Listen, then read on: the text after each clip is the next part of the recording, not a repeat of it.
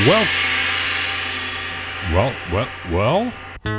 Welcome to Point Two Law Review. I'm John Brandt. And I am Carson Messersmith. What a funny start that was. Yeah, kind of a false start. No, only true starts. that was uh, maybe ominous. Is it Friday the 13th? I I feel a little disconcerted Ah, now. there Oh, was a. Friday the There was a Friday the 13th. We're not there, yo. Um, we are going to talk about stuff that got issued on a Friday the 13th. That's true. Yeah, we're uh, talking about the uh, Nebraska Supreme Court opinions and uh, Nebraska Court of Appeals decisions for the week of uh, January 10th. And that would include the January 10th issued uh, Court of Appeals decisions and the Nebraska Supreme Court opinions that were spookily issued on Friday the 13th, January 13th.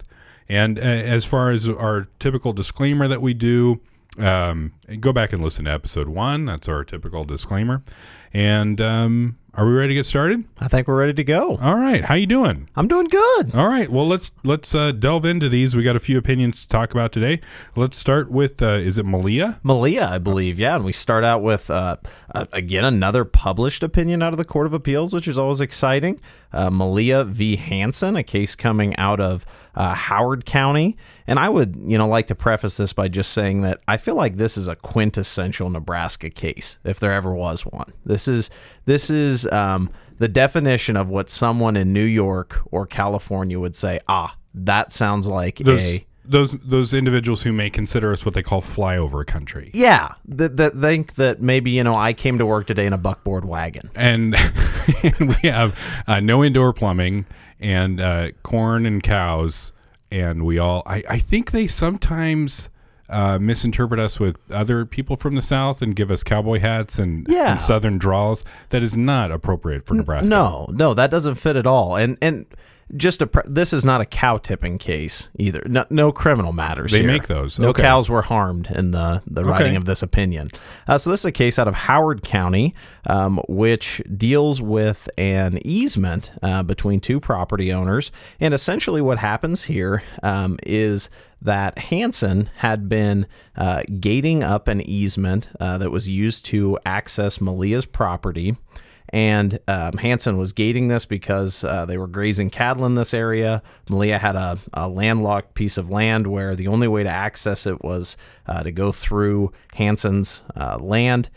Hanson says, Hey, you know, I've got to put these gates up in order to keep my cows out. Melia says, You're interfering with um, my my ability to access my property, and this is, you know, causing me difficulty. Uh, in there, Melia says that uh, they had to open the gates and then they had to honk at the cows because the cows would uh, lay in their way and get in their, their path. would they do that Yeah. Oh, I mean, wow. does that take you home country Yes. roads Oh, that just, I mean, that is the sound of Frontier County, is Oh. what that is. oh oh man Oh, that's beautiful. Uh, the, okay, so uh, they have to honk at these cows, and they can't use their easement, and that causes them disturbance. Yeah, they're saying, "Hey, this is this is materially here we go with those legal terms. This is materially interfering with the enjoyment of my uh, easement." And so there is uh, quite a discussion, uh, huge factual discussion in there, uh, where both parties put on a lot of evidence regarding uh, the use of this easement and the way that it is um, being interfered with. And the analysis um, essentially surrounds the fact that i- i- this unreasonable? Um, is this an unreasonable interference with the easement and the use of the easement? And the district court ends up finding that yes, it is. Um, that more difficult, uh, even if you can still access it, that honking at those cows and having to open those gates, uh, more difficult equals interference. And so the the district court says you cannot do this, Hansen. Uh, you're not allowed to interfere with this easement. And the Court of Appeals agrees and affirmed um, that opinion. What do you do with the cows? How do you keep them in? I, you know, that that is the difficult part. I guess you are going to, and and again, there was a large factual discussion there, but I guess you're going to have to find other ways. Keep them off the road. Well, okay, I'm a city kid. Um, do they have collars you can put on them that give them like a shock? Little shock collars. I don't think that works like that. Doesn't I work mean, like when you think about an electric Do fence, I guess like it's the same What's the concept. Yeah, you know that's that's an inter- see. The interesting thing here was they said that they had trained their cows, which I thought that was an interesting piece. They had trained their cows not to cross down fences, so these cows knew they couldn't just put the electric fence down because these cows would not cross cross down fences. I've been around a few uh, cows, and I don't think you can train them. They're typically not uh, circus animals. no, no, not like dogs. Uh, no, And horses, you don't see them high diving or anything like that. Cows high it diving. would be. I, I would like to see riding. You know, cow riding. That could be interesting. Uh, Okay. and uh, anything else on the cow? case? No, I think okay. we- yeah. That, that's one of those like you're around the office. Uh, it doesn't matter what the party's names is. That's the cow case. it's the right? cow case. Yeah, it, it is. It, it's the, cow, case. You might have several cow cases, but that's the cow The case. ca- it is the cow case. All right. Anything else on the cow case? Nothing else on the cow case. All right, I have uh, State v. Marta. Murtaugh. Uh, it's a pro se appeal, a denial of an order nunc pro tunc. Um, this gentleman was sentenced in Sarpy County District Court. Um, he appealed that uh, sentence on a direct appeal, and then he was sen- was sentenced to probation, violated his probation, was ultimately resentenced to uh, a year in incarceration on one matter, uh, on one conviction, and then another year in incarceration on another conviction. And then um, while he's, you know, uh, serving his time, he uh, makes the what is considered, I think, a, a novel argument that the harsh restriction restrictions that were placed on his liberty after he admitted to violating his revocation, his bond was set, which included numerous conditions, including that he participate in pretrial services and wear a GPS monitor. His contention is that um, that's such a, a harsh restriction on his liberty that he should be given good time credit for that novel argument. Um, and he should have 58 more days. And that uh, serving his 50, 15 months of probation that he already served before his revocation should apply to his new sentence. And that uh, violated the double jeopardy ca- clause of the U- U.S. Constitution by uh, giving him a multiple punishment for the same offense. Um, so the uh, Court of Appeals didn't really get into that. Uh, they said uh, you you filed this as a nunc pro tunc uh, and a denial of a nunc pro tunc procedurally. Uh, that's not the right avenue to do that, and they dismissed or they affirmed the district court, which dismissed his motion for an order nunc pro tunc. So. The district court has inherent power to correct the record with an order nunc pro tunc. Does not it does not extend to alter the actions of the trial court based on its interpretation of statute or the Constitution. So basically, you can't change anything.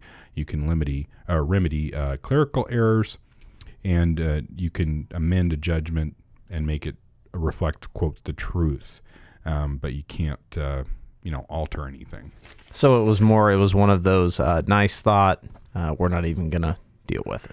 I, I, I think they're these opinions have to be a certain length, right? Um, so you We have to meet a word count. Yes. yeah, meet a word count. So I think there's some discussion there, and you know it's a novel argument, but I think ultimately uh, you, we got a nunc pro tunc, and uh, in order from that, and this doesn't reflect anything. It's a, a fairly interesting discussion about you know when is an order nunc pro tunc, when is that appropriate, and it's uh, only to reflect things that don't you know substantively change what was sentenced to. So that's that's the uh, merit from that case. Perfect. Uh, the next case we have is Richard versus Department of Corrections. Uh, this is a pro se appeal originating out of the uh, Nebraska Nebraska Uniform uh, Declaratory Judgments Act and Nebraska's Administrative Procedures Act. Uh, Richard was arguing that there had been a miscalculation on his parole date and release date. The Court of Appeals found that that was not the case and affirmed. There you go. Um, I have State v. Valverde. Uh, it's a pro se appeal on the denial of a motion for a new trial. Um, can you guess how this is going to work out? I'm guessing. Uh, Um, yep. Nine years after the uh, alleged, or no, uh, nine years after the jury trial and his conviction, he alleged that there was new evidence um, that um, basically made him innocent. Um, that new evidence was a number of allegations regarding the victim in the background there. Um, the uh, Court of Appeals said that in order for the new evidence uh, to be admiss or to you know constitute uh, some kind of grounds for a motion for new trial through post conviction relief. Um, it had to be new evidence that could not, with reasonable diligence, have been discovered and produced at trial, and such evidence was so substantial that a different result may have occurred. So that's something they need to do. And uh, even when the uh, newly discovered evidence must be filed within a reasonable time after the discovery of the new evidence and cannot be filed more than five years after the date of the verdict, unless the motion and supporting documents show the new evidence could not be re- not with reasonable diligence have been discovered and produced at trial, and such evidence is so substantial that a different result may have occurred. So.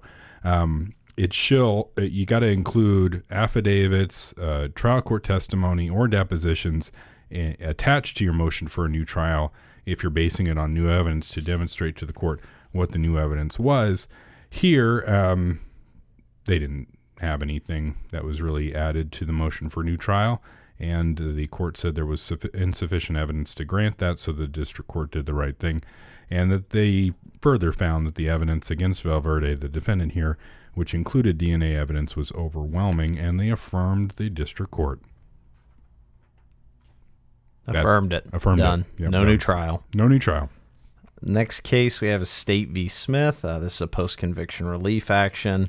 Uh, the most of the discussion similar to what uh, we often hear, but one interesting piece in here um, was that Smith was arguing uh, that there was ineffective assistance of counsel for uh, failure to uh, prepare um, Smith for um, the pre-sentence investigation and then there was no discussion about the pre-sentence investigation prior to sentencing and the court of appeals said that that is not ineffective assistance of counsel that counsel is not required to uh, prep the client for uh, the pre-sentence investigation process um, or uh, discuss in uh, length the findings of the pre-sentence investigation. Neither of those are ineffective assistance of counsel Although probably best practice. probably best. pra- I mean, it's probably good to both uh, prepare a client for the pre-sentence process and to probably say, "Hey, this is maybe what sentencing might look like," or "Hey, this is what this said." There you go. Different standards. Yeah. Yeah.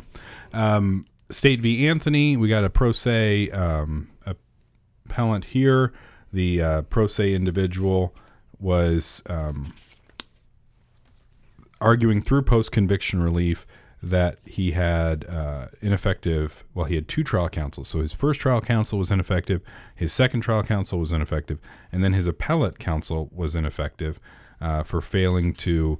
Um, one was hire an independent accident reconstructionist. He was convicted of um, motor vehicle homicide, and they didn't. Hi- uh, you didn't have him hire an independent accident reconstructionist. His second uh, trial counsel, and there was a motion to recuse that was denied. And um, basically, what happens here is the Court of Appeals goes through one by one and tries to figure out which ones, which allegations against his various trial counsel and appellate counsel were procedurally barred. They were procedurally barred if they were not raised on the direct appeal. Um, they were not raised on the direct appeal. A, a number of them weren't. So those are procedurally barred. There were two of them that were raised on direct appeal the lack of the constructionist and uh, another one that I can't find real quick. But there was another one, uh, the. Uh, yeah. So they didn't. Um, they uh, reversed those two and said they should have evidence regarding those two um, claims under a post conviction motion, and then they further allowed post conviction relief in the form of a evidentiary hearing regarding the appellate counsel, and then the the appellate counsel for failing to raise all those issues that he claims uh, were ineffective assistance counsel and the trial counsel. So it's like those dolls that have little dolls in them. Um, when you are alleging ineffective assistance of counsel, if you fail to allege it, well, then that itself it could be ineffective uh, assistance of counsel. So the larger lawyer, the lawyer who did the, or not the larger lawyer, but you know what I mean, the lawyer who did the appellate work um, could potentially have failed to raise the ineffective assistance of counsel from trial counsel, and that's how you get your evidentiary hearing on post conviction relief. Double ineffective assistance of counsel. Well, allegedly. Potentially. Well, Potentially. allegedly, yeah. Um, there was a nugget here. Yeah. Um, the second trial counsel in ineffective failure to hire the independent contractor. Those were not procedurally barred, and then they reversed it. And the record has to be sufficient to address the claims regarding counsel's failure to hire an independent accident reconstructionist, and they were not um, at the trial court level. So that's where we're at. Perfect. And so now I think that's it for the Court of Appeals opinions. Yeah, we got Look at that. it. Court of Appeals opinions done. Done. And so now we march along to the January 13th, um, Friday the 13th, Nebraska Supreme Court opinions. Uh, the first opinion we have is, I'm going to say Sinu. Sure. Sinu v. Concordia, uh, case out of Seward County. Uh, this is a an appeal from a uh, granting of summary judgment and then a uh, denial of a leave to amend. Uh, this case was a soccer athlete uh, was working out in the um, Concordia gym. Uh, was using a resistance band that was attached to a hook that apparently had been adjusted uh, by another student uh, since a Concordia employee had set it there. So, uh, Concordia employee sets up this resistance band on whatever hook it is. Other students are kind of moving it around, probably adjusting it to use it. Uh, soccer athlete goes to use this resistance band, and the resistance band comes loose, uh, snaps the student in the eye, um, and uh, creates some, I guess, serious uh, damage, uh, injury uh, to that student's eyes. Uh, that leads to a uh, lawsuit uh, from the uh, student and the student's uh, mother against uh, Concordia University. Uh, the focus of this case uh, and the real uh, meat and potatoes of it uh, surrounds a, a uh, waiver that had been signed um, that was essentially waiving uh, any sort of uh, lawsuit against uh, Concordia here. And so, and I think that's one of the uh, great values of this opinion. There is a uh, long, um, very detailed discussion regarding waivers, um, when those are enforceable, uh, when uh, the language is too broad or not clear enough, uh, when it is clear enough. Um, It's eventually found that this waiver was uh, clear and that it uh, didn't go against public policy. Um, and, you know, there's a lot of legal standards in here that we see that, uh, you know, a waiver like this must be clear, explicit, comprehensible in each essential detail. Um, and then they look at the difference between an exculpatory clause and an indemnity clause. So um, essentially, a clause that says I'm not going to sue you, and a clause that says I'm going to indemnify you, and the difference between those two, which again I think uh, can be value in practice, both both for the individuals writing those policies and also for uh, individuals who may face uh, a policy like this and want to try to make uh, some sort of claim against uh, a, a business or a college or something like this. Um, and again, that was a lot of the discussion was that um, assumption of risk and this waiver. And then there was a pretty good discussion on uh, when you're trying to seek to amend um, before the close of discovery but after a filing uh, for a motion um, for summary judgment and the court articulates that the standard at that time when you uh, seek to amend a complaint uh, again before the close of discovery but after the filing of a motion for summary judgment um, is essentially um, whether the pr- proposed amendment could withstand um, a, sum- uh, a, uh summary judgment motion.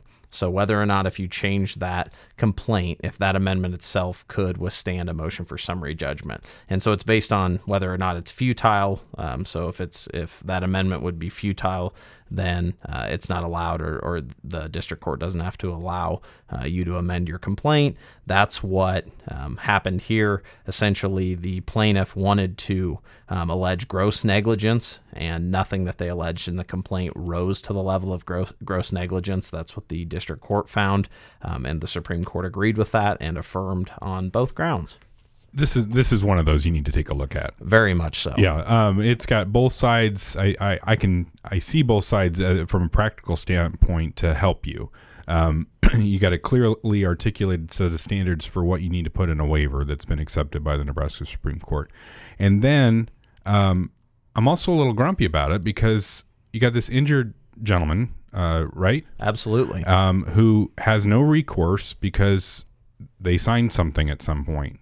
I mean, I, I, I don't know. Part of me feels for that, and it's like, well, are you- you're severely you're, you're injured, right, to his eye, right? Yep, absolutely to the eye. Yep. And there's no recourse for that to help make that right. And you're supposed to have that be foreseeable and have that be something that you're going to look out for and that you're waiving and indemnifying um, this larger entity. And there's any kind of equal bargaining power in that that strikes me as odd, right? Well, and I, I think it's just always a tough concept to think about waiving uh, negligence. Again, we know that gross negligence can generally Sure. overcome waivers, but just the thought of we don't even get to get into the fact maybe uh, Concordia University was, or maybe a party again with a waiver was negligent, uh, but here we don't even get to address that because, like you said, uh, in a um, very inadequate bargaining situation, there was a waiver that was signed, and now uh, we don't get anything. But either way, I think both um, for for litigators on on both sides and for uh, transactional practitioners, uh, anyone who advises businesses, just I, I think a very very valuable opinion. Yeah, I think everybody's got to take a look at that one. Um, anything else on that one? Nothing else on that one. All right, I had Alpha Wealth, Advi- Wealth Advisors and Michael Hall versus Jenna Cook.